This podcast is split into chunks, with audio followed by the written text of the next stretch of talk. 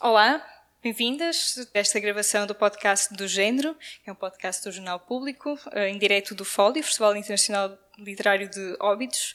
Hoje vamos conversar com a Susana Moreira Marques, jornalista e escritora. Eh, vamos falar sobre mulheres escritoras, o exercício de escrita e a experiência também de ser escritora eh, hoje. E antes queria agradecer o convite do Henrique Costa Santos e do Hugo Mamed, que são os curadores deste programa Cavalo de Troia, para abordar temas de forma mais contracorrente. A Susana Moreira Marques nasceu no Porto em 76, atualmente vive em Lisboa, onde trabalha como escritora e jornalista freelancer. Publicou em 2012 uh, um primeiro livro, Agora e na Hora da Nossa Morte, que também está traduzido em inglês. E está a preparar agora um, um ensaio, uma memoir, onde mergulha na sua experiência enquanto mãe e autora e criadora dentro dessa, desses lugares. Mas vamos começar a conversa a falar de um trabalho jornalístico que ela fez sobre escritoras esquecidas, que é uma, uma série que está a ser publicada no Jornal de Negócios, em que para já foram publicadas três histórias de escritoras uh, que não conhecíamos, para já Maria Cecília Correia, Olga Gonçalves e Graça Pina de Moraes, Suzana, então começava se calhar no, no, texto sobre a Maria Cecília Correia, que é o primeiro da série, foi publicada no início de agosto. Escrevias que Agostinho da Silva dizia que ela era um dos maiores escritores portugueses. E ele até dizia, punha entre parênteses, os mesmos escritores, não escritoras. Como é que tu interpretaste esta, esta colocação dele e achas que isto ainda é uma forma de olhar para o trabalho das mulheres escritoras? Sim. Hum, Olá a todos também, boa tarde, obrigada por terem vindo. Uh, é bom ver, uh, apesar de tudo, alguns homens aqui na sala para ouvir falar sobre género uh, e para falarmos aqui, se calhar, sobre, sobre ser mulher escritora. esta série de, sobre escritoras esquecidas começou precisamente com a Maria Cecília Correia. Eu tinha quase por acaso conhecido a neta dela quase por acaso, porque ela, na verdade, uh, ouvia as crónicas que eu fazia na Antena 1 e ela uh, ouvia as crónicas e um dia abordou-me para me dizer que me gostaria de contar a história da sua avó porque achava que eu me iria interessar. Por, por aquilo que ela via nas minhas crónicas, achava que eu me poderia interessar não só por ela enquanto figura mulher escritora esquecida, mas pela própria obra que ela tem. E realmente tinha razão, e eu interessei-me. E hum, esta neta, a Eleonor Castilho, está a fazer um trabalho tentar recuperar a obra da avó, está a trabalhar junto com o pai, portanto o filho de Maria Cecília Correia, e estão a fazer um trabalho uh, no espólio, que é um espólio de família, e estão a tratar o espólio e começaram a descobrir uma riqueza enorme uh, nestas, neste espólio, nestas caixas, nestes dossiês que ela tinha deixado. Ela deixou muitas, eh, muitos diários. Ela escrevia muitos diários, portanto, foi uma mulher que publicou muito pouco durante o seu tempo de vida e, portanto, grande parte daquilo que escreveu nunca foi publicado. Escrevia quase para ela e para oferecer à sua própria família. E depois tinha também muitas cartas, muita correspondência. Essa frase que citaste do Agostinho da Silva foi encontrada pela neta da Maria Cecília Correia, ao trabalhar a correspondência que ela tinha trocado com Agostinho da Silva. Foi importante referir isso, Aliás, essa frase até aparece logo na entrada do artigo, que é o primeiro da série, para dar logo esta ideia de que é preciso que uma série de mulheres que estão mais ou menos esquecidas, algumas não estão totalmente esquecidas, mas certamente não fazem parte do canon não são as mulheres que são mais estudadas, não são as mulheres que são lidas nas escolas, não são as referências que aparecem quando nós pensamos na história da literatura portuguesa. E era importante essa frase aparecer, porque eu acho que realmente eh, ele diz que ela é uma das grandes escritoras, escritores, um dos grandes escritores, e eu acho que o Agostinho da Silva, obviamente, tinha consciência, na altura em que o escreveu, de que eh, quando nós dizemos a escritora ou uma das melhores escritoras, estamos aqui a pôr a fasquia num círculo que é de mulheres e não de todas as pessoas que escrevem. E achas que isto ainda acontece agora? Como é que achas que evoluiu nestas décadas que passaram? Eu acho que melhorou muito por comparação às mulheres sobre as quais eu estou a escrever, que são mulheres que publicaram, uh, sobretudo nos anos 40, 50, 60, 70, e que uh, viviam com muito mais uh, preconceito é claro, em relação àquilo que podiam publicar e não podiam publicar e à maneira como eram aceitos, porque a literatura, a, meio do século passado e mesmo já na segunda metade do século passado e mesmo depois do 25 de Abril, até muito recentemente a literatura estava dominada por homens. Quem uh, fazia as críticas dos livros eram homens, os editores uh, normalmente eram homens, uh, e era natural que houvesse todo um gosto, toda uma tendência para publicar outros homens, para falar de outros homens, para criticar livros de homens, e as mulheres muitas vezes escreviam uns livrinhos. Também temos muitos casos de mulheres que eram casadas com escritores, que eles sim eram muito conhecidos, e elas escreviam e eram muito pouco conhecidas. É o caso, apesar de não estar na minha série, da Maria Judite Carvalho, que foi também recentemente redescoberta, digamos assim, e que era casada com o Urbano Tavares Rodrigues e que era muito mais conhecido que ela, não é? E há muitos, muitos casos assim. Aliás, a própria Graça Pina de Moraes contas quando vais visitar, a, a, na verdade é uma casa-museu que as pessoas visitam por causa do pai e do tio dela e não necessariamente pela, pela obra dela. Um, Ainda sobre a Maria Cecília Correia, tu escreves que é uma escritora, depois teve uh, seis filhos, pronto, teve até dentro destas três que, que escreveste até agora tem, tem um percurso um pouco diferente, mas uh, que ela era de uma época em que não era suposto as mulheres terem outras ambições que não a educação dos filhos e o bem-estar dos maridos. E, no fundo, não deixávamos as mulheres serem mais do que isso, né? de terem mais do que uma, uma identidade. Não sei se o que é que faz com que nós não, não aceitemos que elas sejam gênios para além de, por exemplo, mães? Um, era, era óbvio que naquela época não, isso não, se, não era o caso apenas para quem escrevia, era o caso para todas as mulheres em todas as profissões.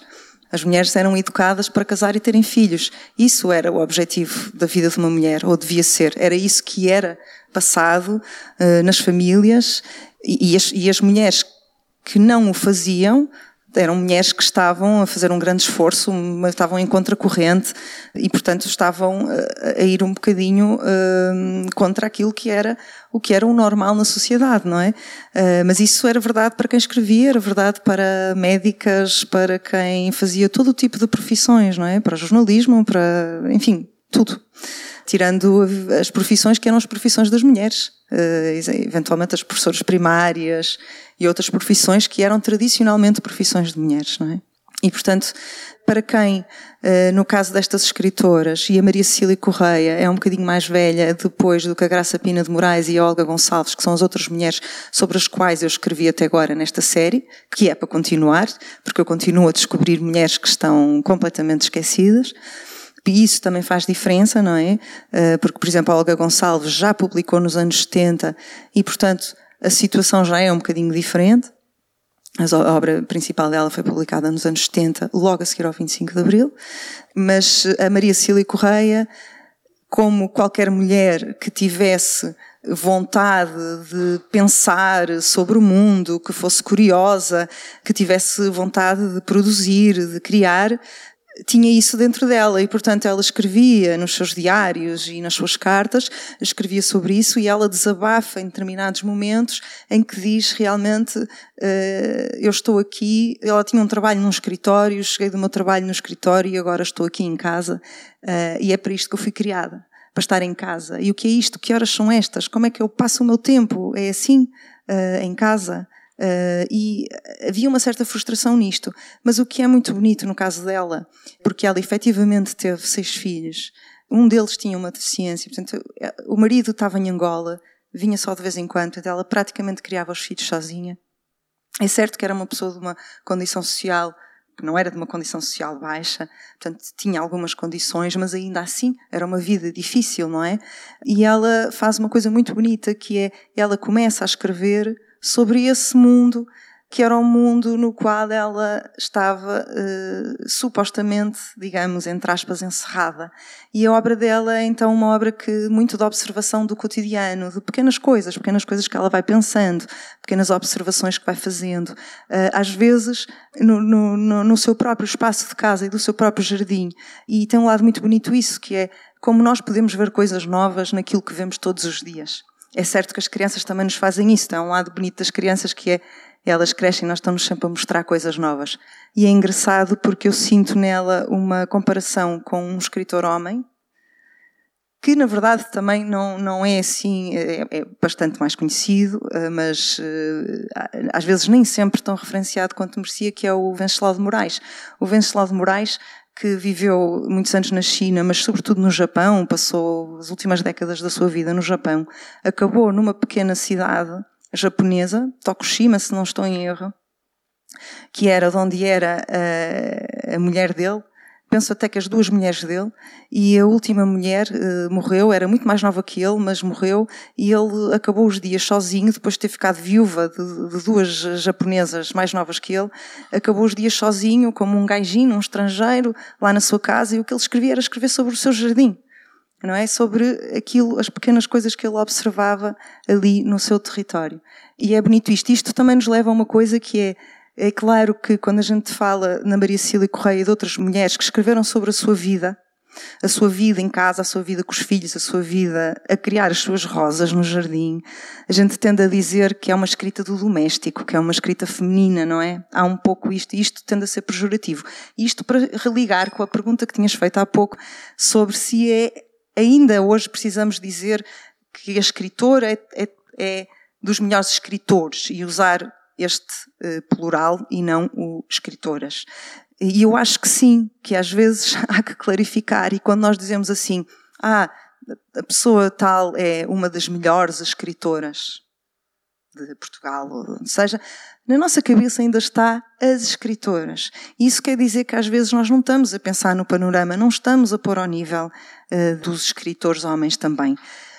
E há este, uh, esta questão em relação à escrita, que é quando se diz escritora e quando se fala da escrita das mulheres, haver uma ideia de que a escrita das mulheres é sobre determinados temas, tem determinadas perspectivas, determinados formatos, determinadas abordagens. Isso ainda acontece.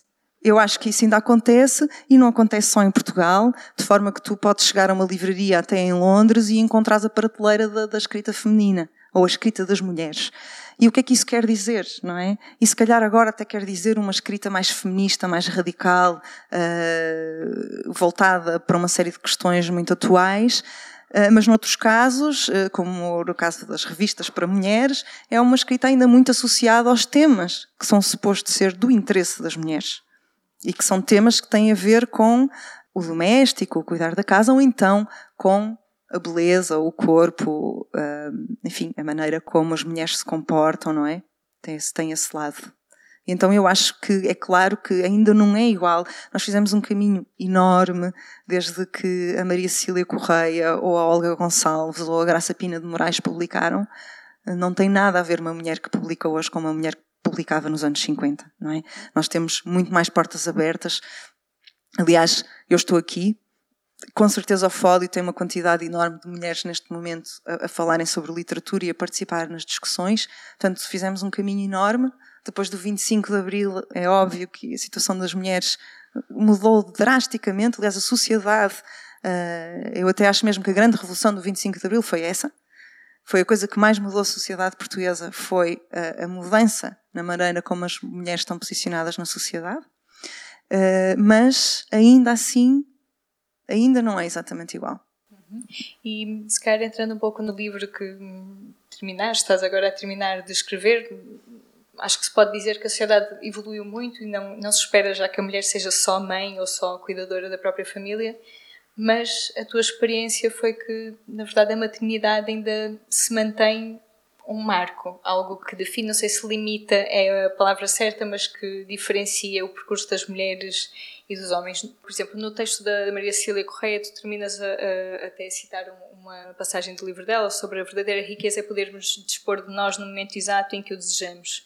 Depois, já agora, texto da Susana, com todas as coisas simples, isto tem sido difícil de realizar. É? Esta questão do tempo, do espaço para a criação, é uma das coisas que fica, no fundo, comprometida. E pensando na tua experiência, como é Sim. que isso se passou? É, é muito difícil ser escritora e ser mãe para dizer numa só frase. Eu acho que é mesmo quase impossível e não sei como é que algumas escritoras fazem e acho que a gente se tem que juntar para trocar dicas, para nos ajudarmos umas às outras, porque realmente é muito difícil. Um, Porquê é que é muito difícil? Porque isto até parece um pouco presunçoso dizer, porque as pessoas, as mulheres hoje trabalham e têm as suas profissões e não deixam de ser mães e conseguem conciliar tudo. É claro que nós sabemos, nós mulheres mães, e mesmo as que não são mães já, já o percebem, porque têm amigas, eh, para todas as mulheres ainda é mais difícil conciliar o trabalho e a vida familiar do que é para um homem. A carga continua a estar na mulher. Há uma grande expectativa em relação àquilo que uma mãe dá e àquilo que um pai dá, mesmo numa relação em que haja uma partilha 50-50 das, eh, das tarefas eh, parentais essa partilha nunca é 50-50 e às vezes, mesmo que o casal queira, há muitas questões sociais à volta. Hum, por exemplo, eh, eu tenho, eu tenho duas filhas, a minha segunda filha é filha do meu atual companheiro, nós partilhamos eh, tudo, tenho, tenho muita sorte e se não tivesse um companheiro como ele, eu provavelmente não teria podido escrever o livro que estou, acabei agora de escrever, estou, estou ainda a terminar, mas mesmo assim Posso dar um exemplo, na creche da, minha filha, as mensagens sobre o que está a passar na creche, as coisas que são precisas, vêm sempre para mim, vêm sempre para a mãe. Há, um, há uma enorme pressão, há uma série de tarefas que se impõem às mães, há um sistema que está criado e que acaba por convocar as mães mais do que os pais. Há muitas tarefas que ainda recaem sobre as mães. Há a realidade que é, quando se tem um bebê, eh, é a realidade uh, da mulher, que é se uma pessoa quiser ser mãe, quiser, por exemplo, amamentar, isso necessariamente implica que se tem que estar com o bebê muitos meses, muito tempo, porque se está a dar de mamar. Portanto, há toda uh, uma série de circunstâncias, algumas sociais, outras não, que fazem com que realmente seja difícil conciliar. Quando uma pessoa trabalha e tem filhos, e tem filhos pequenos e é mãe, esse tempo para escrever torna-se quase, uh, uh, enfim, uh, não existe praticamente, não é? É muito, muito pouco.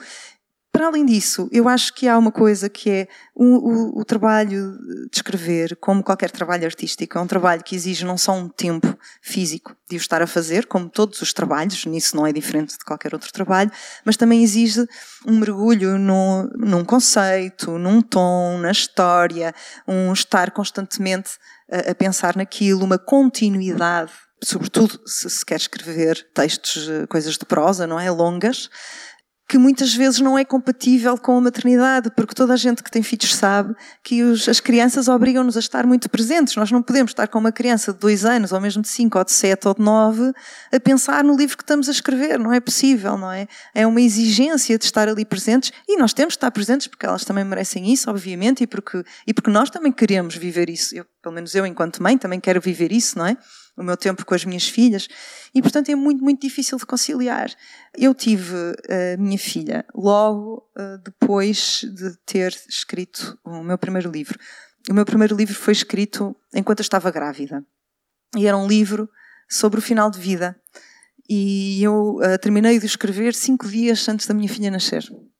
Portanto, ela era o meu deadline mais do que qualquer outra coisa e eu queria muito acabar o livro antes de a ter, porque sabia eu já sabia que ia ser muito difícil a seguir conseguir trabalhar.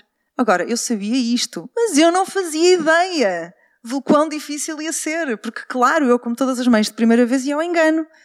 Ou iludia-me dizendo que, claro que sim, é difícil, mas eu vou conseguir conciliar tudo e etc. E, entretanto, passaram-se sete anos e eu não voltei a publicar mais nenhum livro. Agora, eu não quero também culpar só as minhas filhas disto. É a vida e também porque os projetos que eu fui fazendo, alguns não deram certo. E é curioso que quando ela nasceu, e entretanto depois o, o meu livro saiu, e, e, e, logo a seguir eu comecei a tirar algumas notas sobre a maternidade, sobre, sobre o nascimento dela, e até pensei, bom, que é engraçado, agora se calhar fiz um livro sobre a morte e agora vou fazer um livro sobre o nascimento. Uh, mas não fiz uh, até agora, embora não seja propriamente um livro sobre o nascimento, uh, mas, mas enfim, tem qualquer coisa sobre isso, sobre, sobre o dar vida. mas foi preciso este tempo todo e foi preciso o convite da, da Fundação Francisco Manuel dos Santos que me convidaram a escrever um livro para a coleção Retratos e uh, com o diretor da coleção, António Araújo, nós discutimos possibilidades de temas. Eu, entretanto, tinha tido a minha segunda filha e disse-lhe: Eu quero muito fazer um livro para vocês, mas uh, ela era muito bebê e, e decidimos por este tema. E foi muito importante para mim poder escrever sobre isso, porque me obrigou a pensar na minha vida de uma maneira diferente e obrigou-me também, se calhar, a perceber como é que eu podia falar sobre isto, como é que eu podia escrever. Claro que há um lado disto que é sempre uma, uma, uma experiência frustrante. Acho que escrever é sempre uma experiência frustrante porque nós nunca conseguimos estar à altura da, daquilo que imaginámos inicialmente, mas porque uh, essa relação que nós criamos com os nossos filhos, é? Que é uma coisa que está uh, a transformar-se todos os dias, é extremamente difícil, parece a coisa mais banal. É, é uma experiência pela qual nós todos passamos, e se não passamos enquanto pais, passamos enquanto filhos. É, é a experiência talvez mais banal da nossa vida, essa vida de família, mas ela é tão, tão, tão difícil de realmente colocar na, na, na página. Todas essas nuances, todos os, os momentos eh, quase que nos iluminam, como os momentos desesperantes, como os momentos de rotina pesados. Enfim, foi, foi um grande desafio. Um, para escrever o livro, tu também foste ler e provavelmente já terias lido antes livros também de outras escritoras que refletiam sobre essa experiência. E hum, também encontraste mais escritoras não portuguesas do que aqui, não é? Sentiste também que isso podia ser relevante publicar em Portugal também porque não é assim tão, tão frequente. Fala-se pouco em Portugal sobre estas questões, por exemplo, noutros países haver um maior reconhecimento desses constrangimentos. Em Portugal não há ou já começa a haver mais? Como é que a resposta curta é que não há, eh, não há nada sobre isso em Portugal. É curioso também pensar, e eu já vou responder à tua pergunta, mas é curioso pensar que não há muitas escritoras mães em Portugal, mesmo agora. Se pensarmos nas escritoras mais conhecidas uh, hoje em dia e mesmo mais velhas, uh, mais velhas do que eu, uh, mesmo das gerações mais novas, as escritoras que nós temos hoje em dia mais, mais conhecidas e quase todas não são mães. E se nós começarmos a pensar nos exemplos, realmente nós não temos muitas escritoras mães. E talvez por isso não haja muitas escritoras que escreveram sobre maternidade, porque não tiveram essa experiência, não é? Não quer dizer que isso não possa estar nos livros delas uh, ficcionalmente, mas se calhar não, não falaram da sua perspectiva. Nós em Portugal também temos pouca tradição de, de um tipo de literatura na primeira pessoa, de não ficção, aquilo que eu gosto de chamar não ficção literária, ou seja, que são livros que não são ficção, que falam sobre histórias verdadeiras, pessoais ou não, eh, mas que são trabalhados com um certo cuidado na escrita e que eu acho que fazem parte da literatura. Nós temos também pouca literatura na primeira pessoa, pouca tradição de memoir, que os ingleses chamam memoir, que são memórias, mas não as memórias da, no da nossa vida inteira, da autobiografia, mas o trabalhar experiências concretas em períodos concretos da vida de uma pessoa, não é? Temos pouca essa tradição.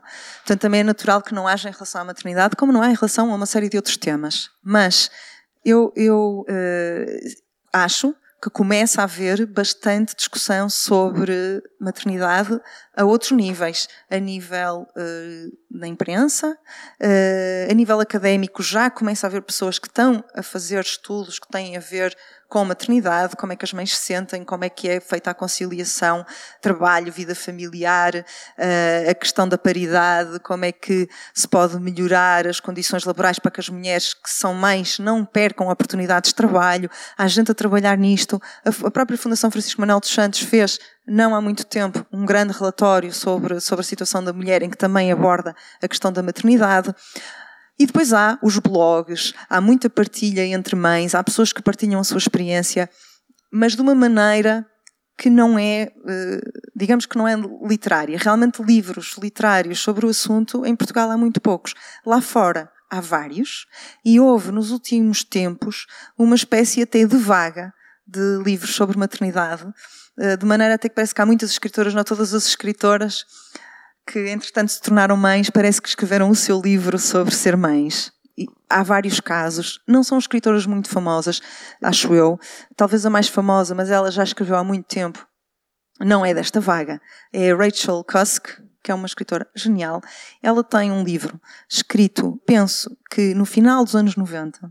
Tem um título ótimo. Eu ainda ando à procura de um título para este livro sobre maternidade, que ainda não tem data de publicação, e, penso que este era o, título, é um título fantástico, que se chama uh, A Life's Work o trabalho de uma vida. E este livro, que é uh, precisamente uma memoir, no caso do meu livro eu também falo de outras experiências de outras mulheres, portanto a minha experiência vai sendo intercalada com conversas que eu fui tendo com outras mulheres.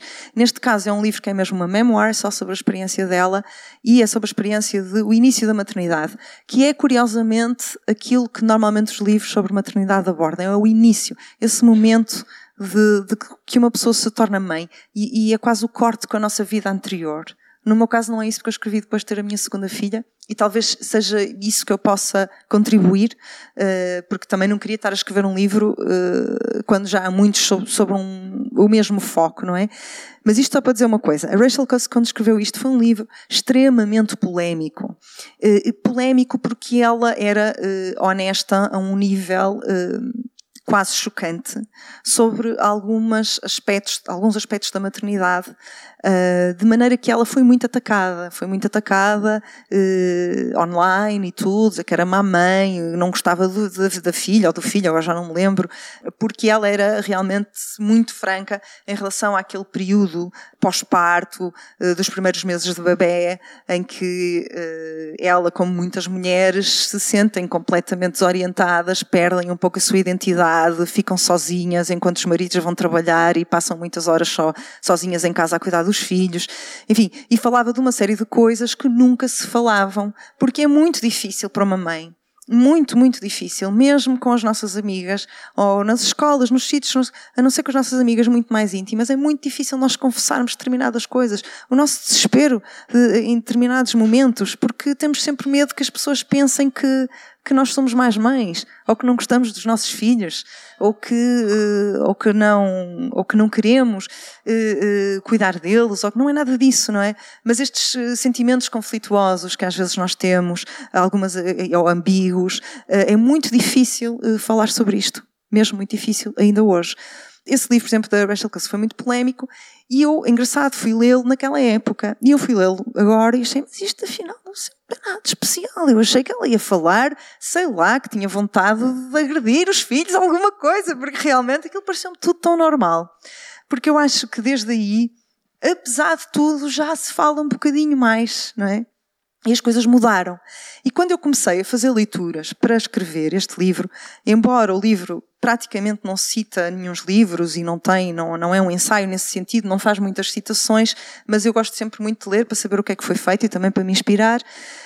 E comecei a apanhar coisas dos anos 70, vou voltar aos anos 70, porque realmente é extraordinário. Quando a gente volta a esse período e começa a ler o que foi feito e o que foi criado nessa altura, nós percebemos que foi tudo feito, as coisas mais inovadoras, mais experimentais, mais honestas, e num momento em que era muito mais difícil ser mulher e ser mãe. E eu descobri uma série de escritoras, sobretudo americanas, extraordinárias, que naquela época em que era ainda muito mais difícil vir falar com honestidade sobre uma série de coisas, elas escreveram coisas extraordinárias sobre a maternidade e sobre ter, ter filhos. Uh, uma das minhas referências, uh, e ela é uma referência em, em tudo que tem a ver com isto, foi uma verdadeira pioneira em escrever coisas e escreveu muito sobre esta esta dificuldade de ser mãe e escritora ao mesmo tempo foi a Adrienne Rich, que é uma poeta americana, que já morreu, entretanto, eh, fantástica. E foi uma mulher que quebrou muitas barreiras porque ela foi mãe. Ela era mãe de dois filhos. Para além disso, ela era lésbica. Ela depois acabou por separar do pai dos filhos e, e acabou por se assumir uh, como lésbica. Era judia, era filha de um judeu, portanto era uma pessoa que tinha uma série de, de circunstâncias e ela soube trabalhar com elas e fala muito, uh, toda, toda a obra dela é sobre a questão das vozes. Como é que vozes de uma série de camadas da população fazem parte ou não daquilo que é a narrativa, neste caso norte-americana. Falavas há pouco de uma certa rigidez do mercado editorial português e leva também a, a uma certa rigidez, digamos, de, dos cânones literários que fazem com que algumas mulheres não tenham entrado e continuem a não entrar.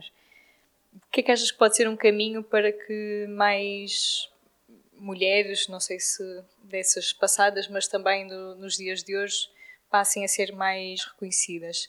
Que isto não seja algo imposto ou, ou artificial, não é? Este, este reconhecimento, que seja um reconhecimento e não uma, quase uma cota das mulheres reconhecidas, não é?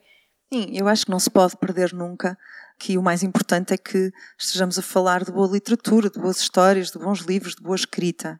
E, e às vezes, eh, e eu não quero nada, eu, e acho que as outras escritoras também, eu não quero nada eh, ser convidada para coisas ou, ou, para escrever ou para participar ou para falar, embora nós aqui estejamos a falar num contexto muito específico, mas eu não quero eh, que o meu livro seja lido como eh, o livro de uma mulher, quer dizer, eu quero que as pessoas o leiam como leem um livro de homem, aliás, de um homem, aliás, este livro que há de sair em breve, que é sobre a maternidade, eu escrevi-o pensando que qualquer pessoa pode ler, ele não está escrito para outras mulheres, não está escrito para outras mães, está escrito para partilhar eh, a minha experiência, para criar qualquer coisa a partir dessa experiência e eu espero que ele possa ser lido por muitos homens. E acho que é sempre preciso termos isso em consideração, não é? Que o que nós queremos é, é ter coisas boas, é estimularmos uns aos outros, homens, mulheres, todo tipo de escritores, eh, todo tipo de experiências. Eh, eu acho que eh, na literatura, e aqui eu acho que não há muita diferença em relação a outras profissões, acho que há duas coisas. Uma é o mundo editorial, que, como eu dizia há pouco, eh, foi durante muitos anos dominado por homens, o canon é feito por homens, as listas de leitura têm sobretudo homens, os livros que se lêem na escola são de homens, e portanto é natural que leva algum tempo a que isto mude, não é? Uh, realmente havia muito mais escritores do que escritoras, portanto é natural que isso seja assim e, portanto, isso leva o seu tempo.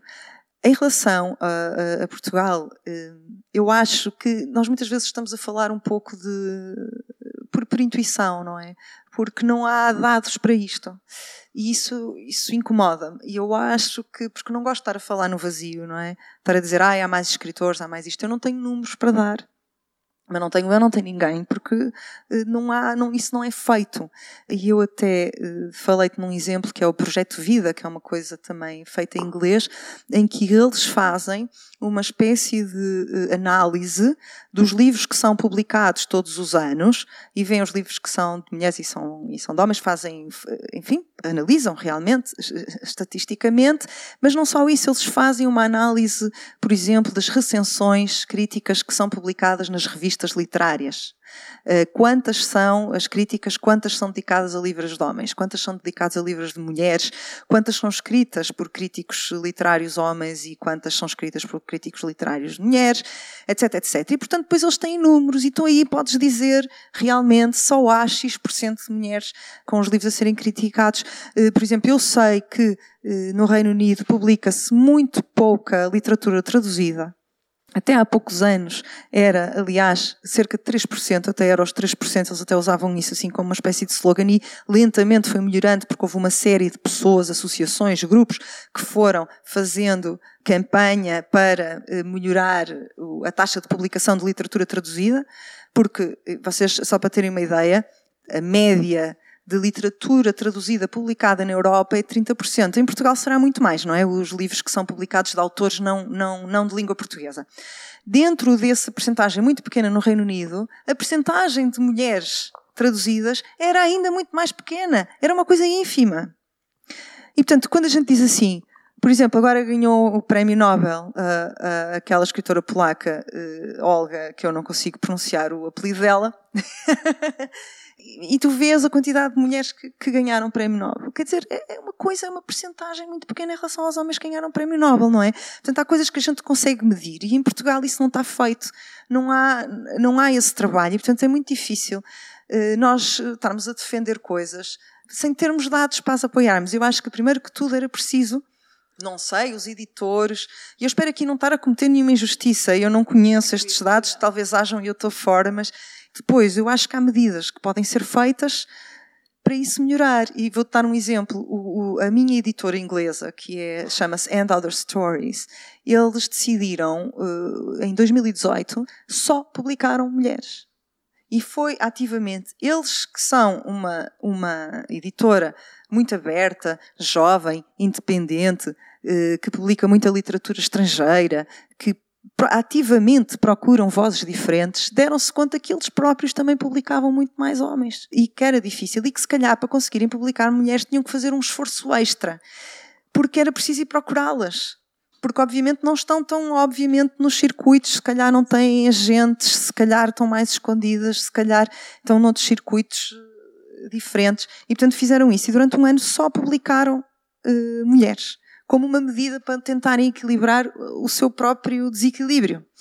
Pronto, e são, são exemplos, e claro que eu acho que os editores devem conscientemente procurar isto. Agora, parece-me ser o caso que há menos escritoras mulheres, mesmo assim, e eu acho, e sobretudo, acho que as mulheres começam a publicar mais tarde.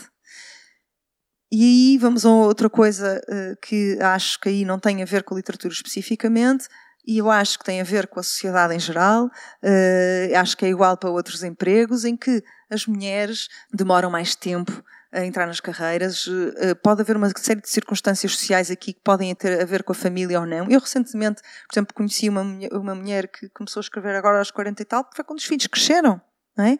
Mas também eu acho que as mulheres continuam a ser, isto, isto vale para tudo, não é? A educação das mulheres continua a ser, uh, se calhar, uh, as mulheres continuam a não ser educadas para a carreira da mesma maneira que os homens são, não é? Nós, os miúdos, e continua a ser assim, porque eu vejo as minhas filhas na escola, como é que é? Os meninos continuam a ser os campeões, eh, vão para o futebol, têm que ganhar, vão ser, vão ser os primeiros. Tudo os estimula para quererem, para se mostrarem, e as raparigas não, as raparigas são as princesas, que têm que ser discretas, que têm que ser bem comportadas.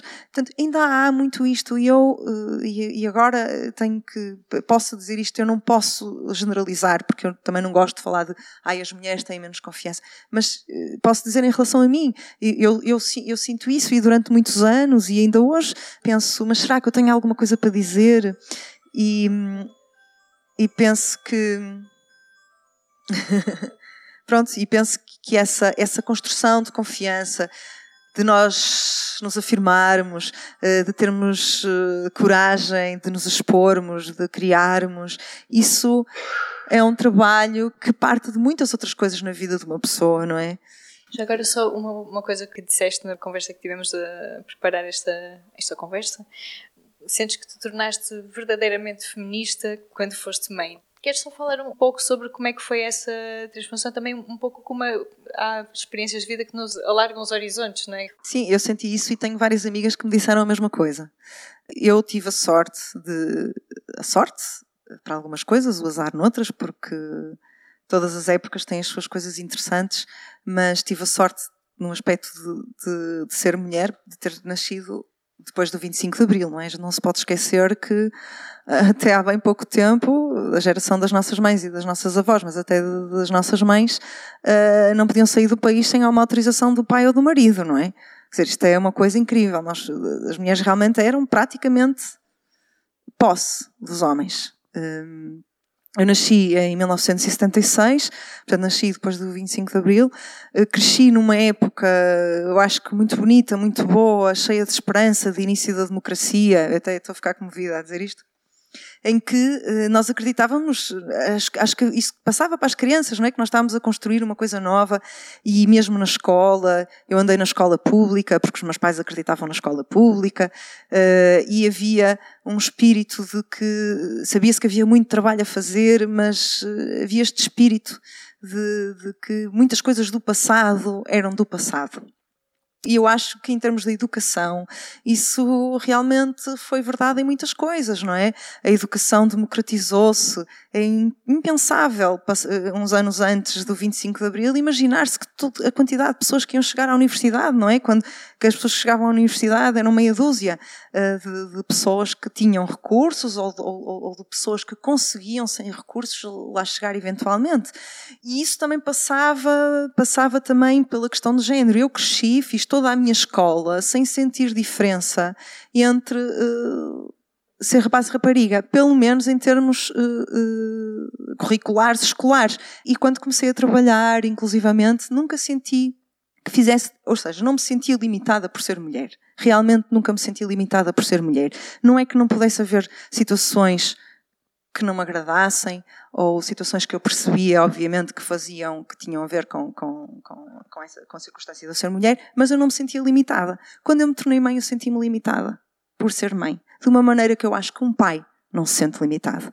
E se nós quisermos ligar aqui à conversa que temos tido sobre os escritores, nós vemos isso. Ainda há pouco estávamos a conversar antes de ir para aqui com um uh, curador o antigo curador de um festival que contava que às vezes fazia convites a escritoras mulheres e que elas não podiam porque tinham que ficar com os filhos e, portanto, não podiam andar a viajar para ali e para acolá, e, no entanto, muitos homens que são pais fazem isso. Vão a festivais, vão a residências de escrita, uh, para para uma residência de escrita durante um mês, não é? Como é que, como é que uma mãe faz? E, e no entanto, os pais acabam, acabam por fazer há uma limitação e essa limitação tem a ver com uma série de circunstâncias, mas eu aí senti realmente isto não mudou assim tanto. Realmente isto continua a estar tudo feito para as mães. Realmente a culpa é sempre das mães. Se os filhos não estão bem, é as mães, é a mãe que não sei o quê, continua a haver uma pressão enorme sobre as mães, não é? O que é que uma mãe deve ser, como é que uma mãe deve fazer. E eu acho que agora, claro, nós ganhamos muitas coisas, mas as pressões que existem hoje sobre uma mãe ainda bem que as mulheres podem trabalhar, podem ter a sua vida profissional e não têm que ficar só uh, a tomar conta dos filhos, embora eu respeite também as mulheres que tomam essa opção. Mas realmente, essa exigência que é hoje de ser mãe, de estar presente para tudo. Nós queremos tudo, nós queremos estar com os nossos filhos, nós queremos dar-lhes banho, nós queremos dar-lhes de comer, nós queremos brincar com eles. Mas depois também queremos ter a nossa profissão, sermos bons naquilo que fazemos. Temos as profissões e as pessoas esperam e eu tenho essa experiência, as pessoas esperam que a gente continue a responder como respondia antes, aos prazos, não é? Uh, ninguém diz, ainda bem por um lado, ninguém diz, ai, agora és mãe, não vais poder entregar este trabalho, por um lado isso é bom, por outro lado, às vezes não se imagina, não é? A, a, a energia que é preciso, o esforço que é preciso para continuar a responder com a mesma exigência de trabalho, como se nós não tivéssemos tido filhos e não tivéssemos aquelas horas todas com eles, como se tivéssemos ainda 12 horas por dia para trabalhar, não é? Isso, isso não existe. E, portanto, mais a exigência de continuarmos a ser bonitas, mais a exigência de continuarmos com o, nosso companheiro, continuarmos a ter uma vida sexual com o pai dos nossos filhos, continuarmos a, a, a sair de vez em quando com as nossas amigas, ter uma vida social. Portanto, quer dizer, é uma coisa, é, é quase impossível. Realmente nós temos que ser super mulheres.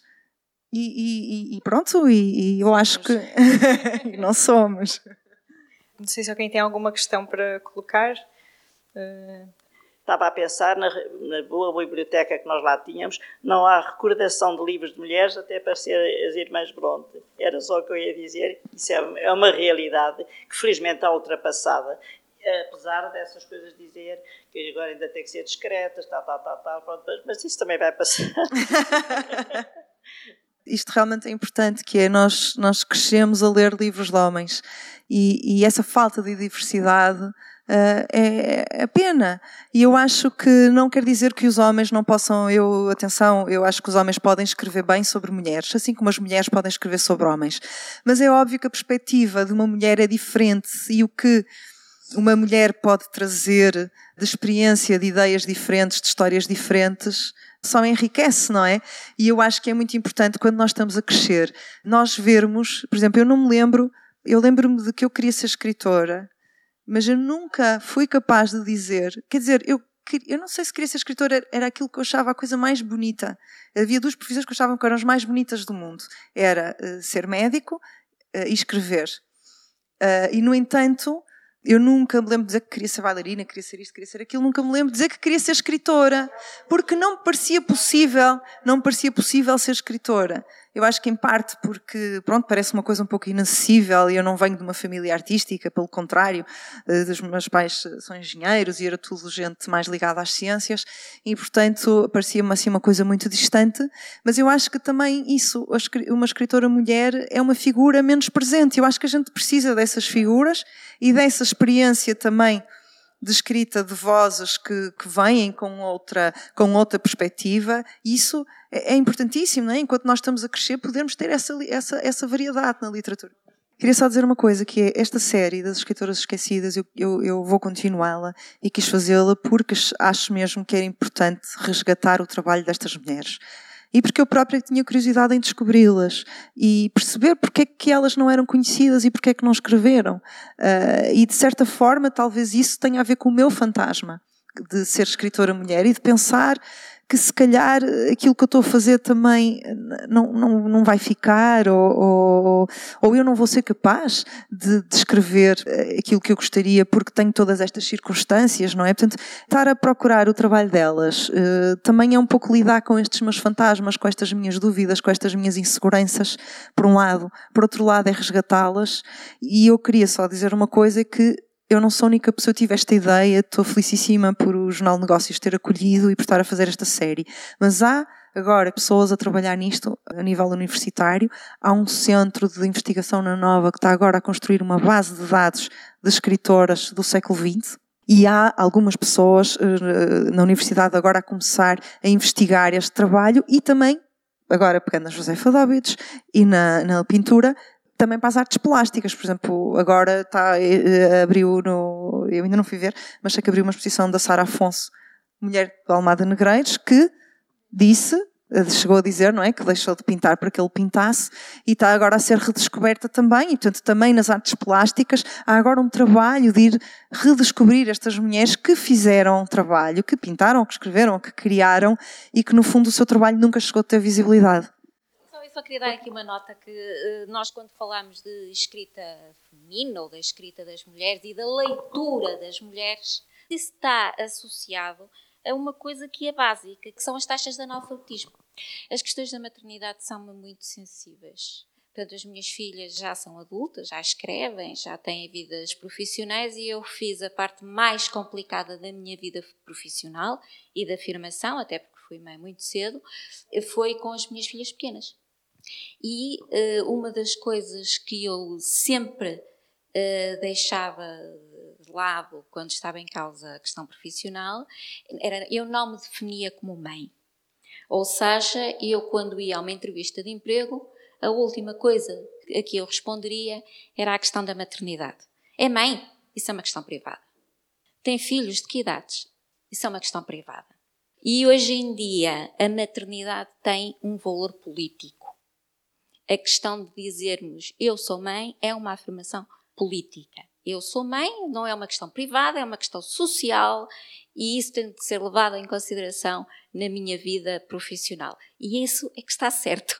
Mas as mulheres que, como eu, fizeram carreiras profissionais no final dos anos 80 e inícios dos anos 90 e que sofreram muito esse estigma de serem as primeiras a chegar a postos de facto de responsabilidade em termos profissionais e que tiveram que conciliar isso com a maternidade, foi mais complicado. E foi retirando precisamente a maternidade dos fatores laborais que nos conseguimos afirmar, senão não era possível. E as que não o fizeram, não se afirmaram. Eu tenho imensa admiração pelas mães que conseguiram fazer isso, não é? Fazer as suas carreiras, educar os filhos. Acho que realmente é preciso muita força, muita energia, acreditar muito em si próprios e tenho imensa admiração, realmente. E, uh, e para mim é, é, é, é, uma coisa diária, não é? Eu estou a passar por isso agora, é uma coisa diária gerir tudo isso e, e perceber uh, como é que eu posso continuar a fazer o que quero e ao mesmo tempo uh, ser a mãe que eu também quero ser, não é? Pronto, e acho que é, é, é, bonito. Eu espero que o meu livro faça isso, embora o livro não seja um livro sobre, assim diretamente sobre estas questões, é mais a minha experiência pessoal, mas eu acho que as conclusões que as pessoas podem tirar dele podem levar depois a um debate. Portanto, eu espero que sim, eu espero que esse debate depois aconteça, depois do livro sair. Uma coisa, eu estava a dizer que não havia dados, já há poucos dados de, de, sobre estas coisas em termos do mercado editorial, mas um dado que há é que são as mulheres que leem mais livros do que os homens. As mulheres leem mais livros do que os homens. O, o, o alvo dos editores são as mulheres. Agora, isso coloca outra questão que é porquê é que as mulheres leem mais livros de homens do que livros de mulheres? Porque são as mulheres que compram mais livros e compram livros de homens mais do que livros de mulheres. Então há aqui também uma questão a tentar perceber. Eu não tenho a resposta, não é?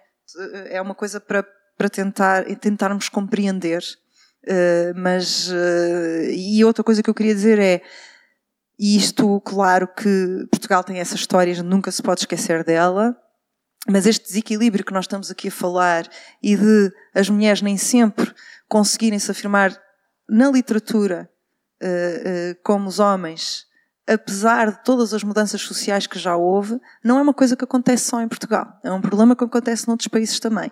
Este desequilíbrio em termos de livros publicados, de, de, dos homens, da circulação que os escritores têm em festivais, na imprensa, isso é uma isso é um problema que existe uh, também noutros países, países que têm uma história diferente da nossa, que têm uma democracia há mais tempo, que têm uma população que se calhar lê mais e com um nível de educação mais elevado e há mais anos.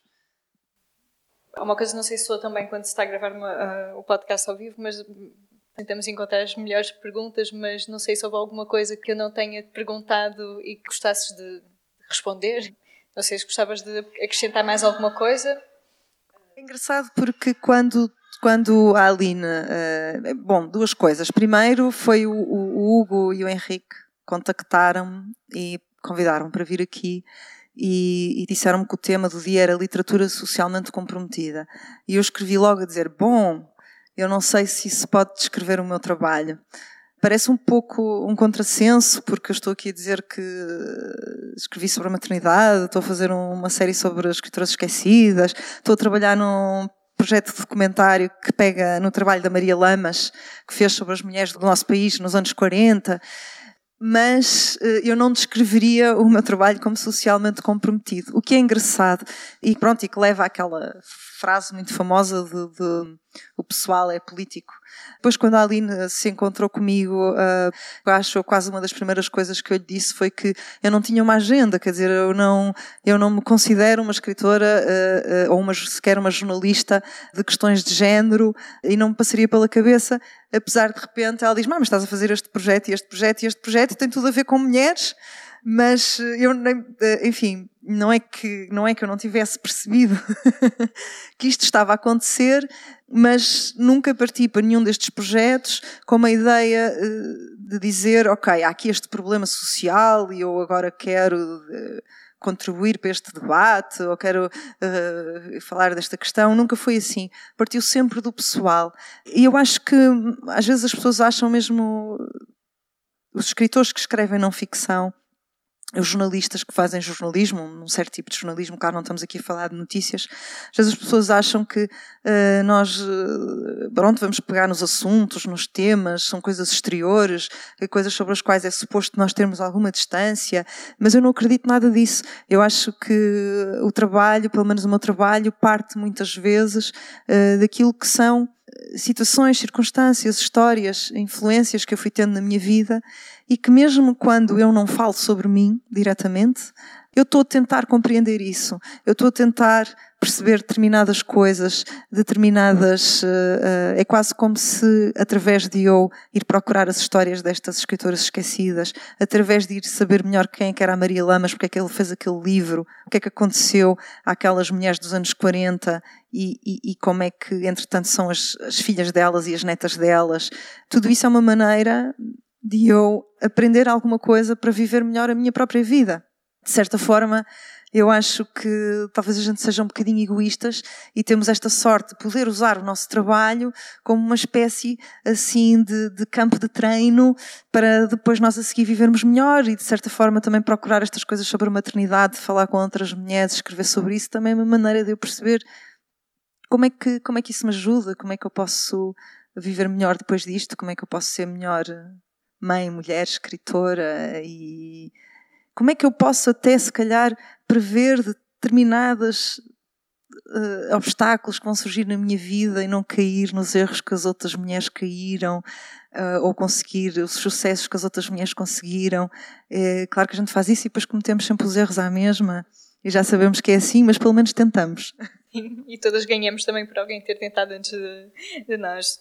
Obrigada, Susana. Obrigada, Aline. Obrigada a todos. Até ao fim. Este primeiro episódio ao vivo do podcast do Género foi gravado no dia 12 de outubro na programação Cavalo de Troia do Festival Fólio em Óbidos. Uma conversa com Susana Moreira Marques sobre mulheres e literatura que publicamos neste dia 17 de outubro para celebrar os dois anos do programa. Obrigada a quem nos ouve. Eu sou a Aline Flor e espero continuar a contar com a vossa companhia. Até à próxima. O público fica no ouvido.